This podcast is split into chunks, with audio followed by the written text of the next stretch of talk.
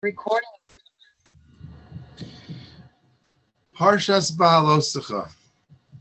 Amazing parsha. We now we're in the thick of the uh, the traveling of the Jews in the desert, and uh, this is where a lot of the uh, I don't want to call them infamous stories because God decided to to, to that they should be be recorded, but uh, a lot of stories that that are hard to understand, and there's a lot there.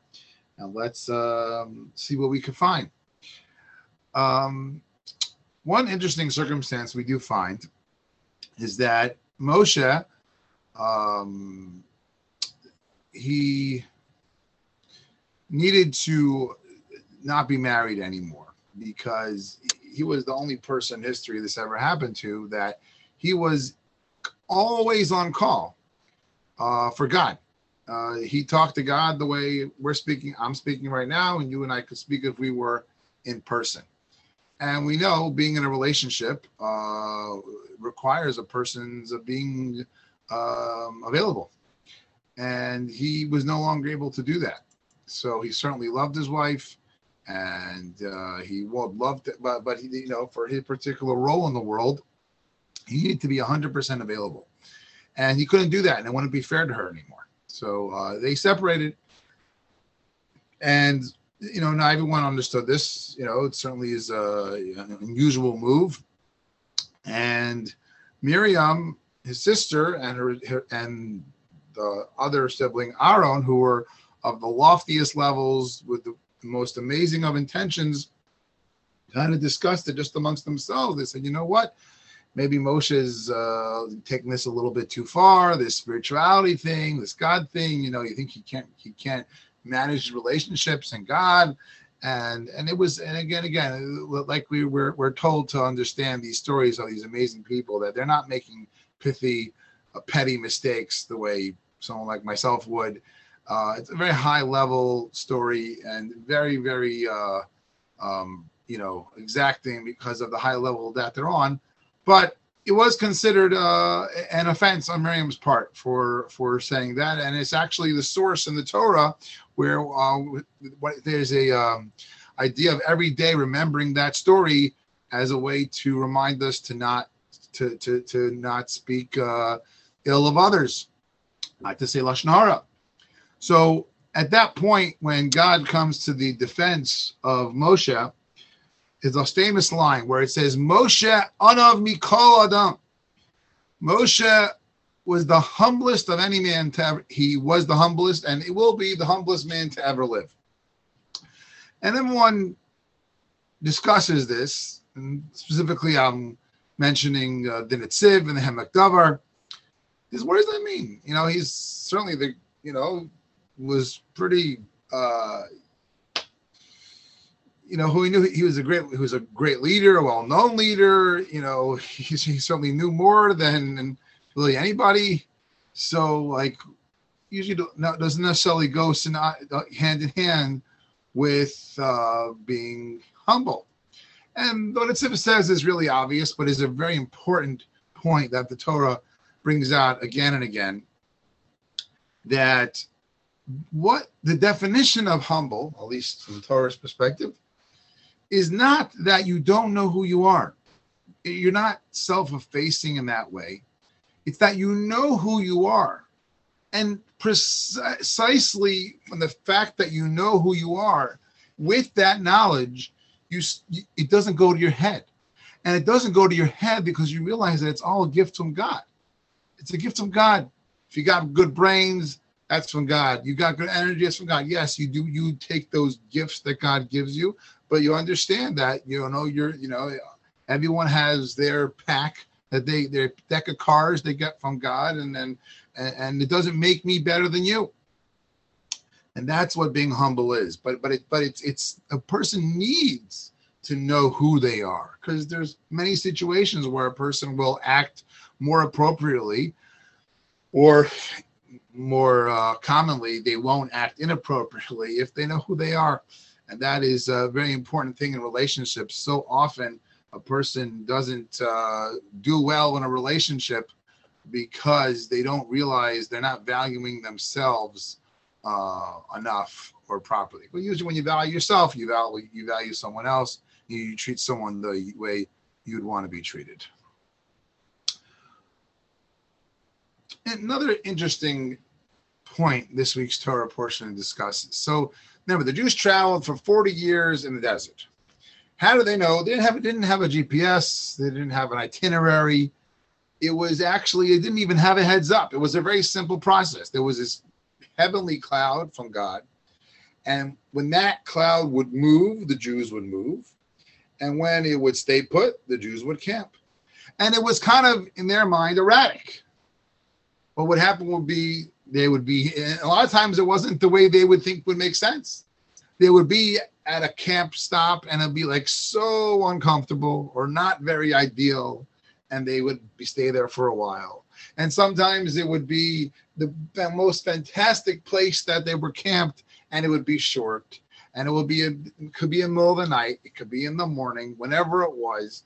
It was it, it was it was completely trusting in god that this was the best thing for them and it was and the Torah spends a, a I would say, a disproportionate amount of verses um, discussing this idea.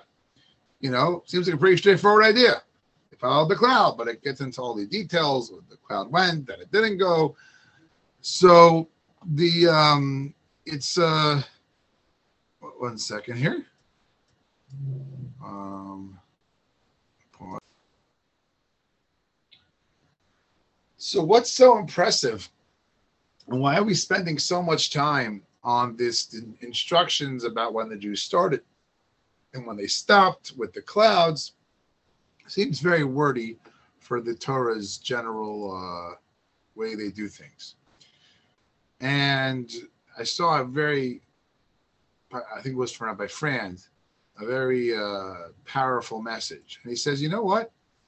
It is impressive a person day in day out to just do and trust the system of God or really of anyone and just to to to kind of just go with the flow it's it's a very very amazing thing. And really we all have this in life because well we don't have clouds that are there you know that we see but there's a lot of things in life that are kind of thrown at us and we have to just respond. And we can respond by fighting realities or ignoring realities or being upset about realities, or we can flow with it and, and, and we can accept it, we can be present with it, and that we know is certainly a much more productive and healthy way.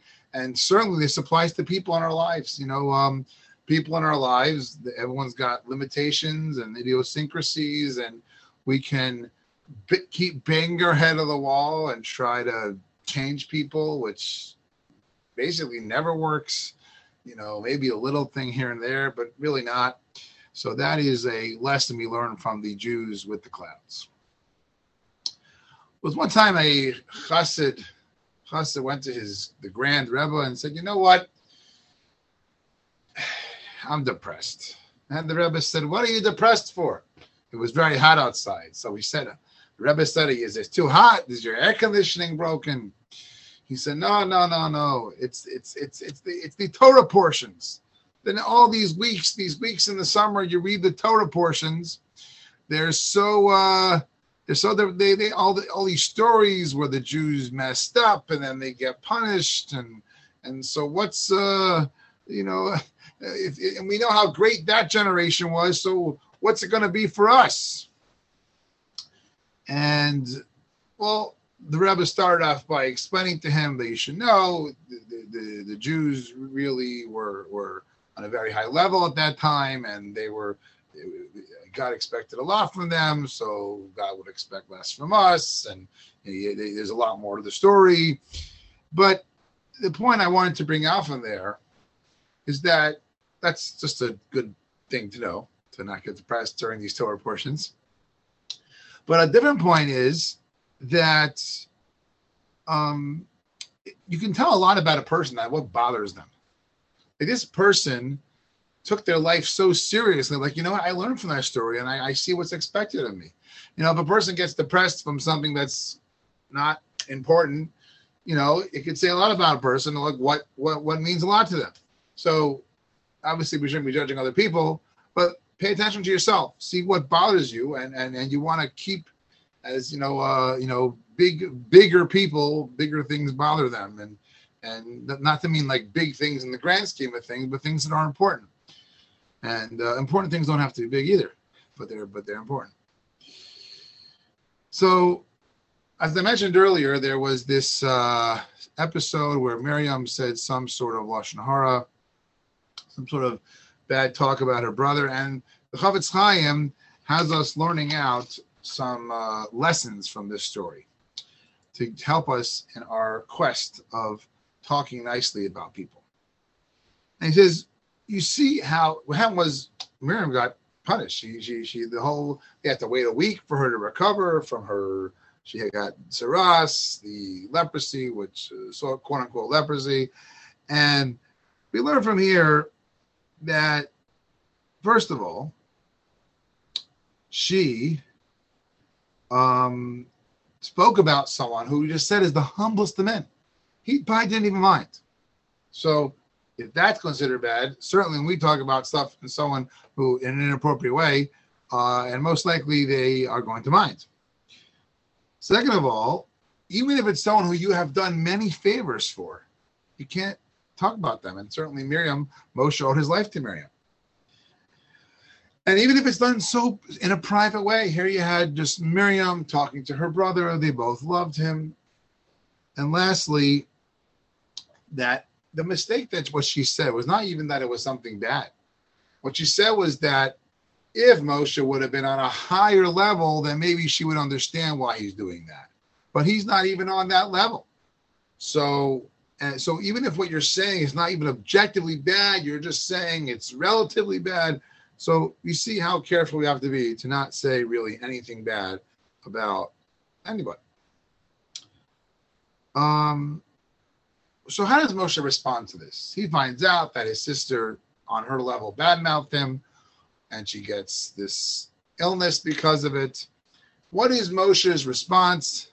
Famous prayer, Kel na refon na law. Please God, please heal her. Now that's an amazing thing. That here you have someone who did something to hurt you the appropriate response when someone hurts you again you have to think of situations where things are unhealthy and, and, and abusive that obviously exceptions need to be dealt with appropriately but as a rule when someone hurts you um, you the, the proper response is, is just to help them uh, you know it's not to hold grudges help them. A little bit more. So it says that hmm, you know we're talking a lot about speech. And you know sometimes you know it's hard to get our act together to talk appropriately um, if the focus is on what not to do so sometimes maybe it'd be helpful to see if we realize how beneficial it is to talk positively. And there's so many stories about this, but I'd like to share with you one. The story is that there was once a man, rabbi, who worked in South America, I believe in Argentina. And in Argentina, though, the, are, they think, believe there still are these huge um, slaughtering houses.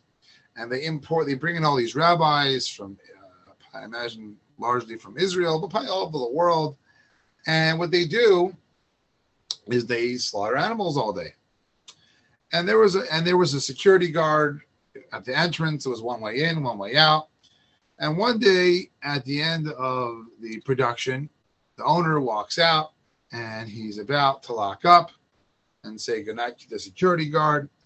And the security guard says, We cannot lock up. We cannot lock up. We cannot lock up because certain rabbi. Uh, he didn't. I, not everybody's out. Really? Everybody's huh? He said, I know that not everybody's out. And the owner said, I checked a bunch of times. There's no one here. And he goes and he goes to the whole plant and he's walking by the huge walk-in freezer and on a whim he's like you know what let's just open up the freezer and lo and behold he opens up the freezer and there was not only one rabbi but two rabbis who were very very very grave danger of being frozen to death overnight they were locked in the freezer and they came out thank god they got them to the emergency room they were saved the owner of the plant said to the guard, How did you know? How did you know that there was that he, that he was still in there? He said, I'll tell you what, I did not know that the other two rabbis were in there. I only knew that this rabbi, because this rabbi, every single morning without fail, as he passes me by, he says, Good morning, how are you? And at night, he says, Have a great evening, thank you. And I know for a fact every time he passes by. And I knew it didn't happen tonight. And that is the amazing effects of what a good positive speech can not only save your soul, it could save you your, your actual your actual life. Let's do one more idea for today.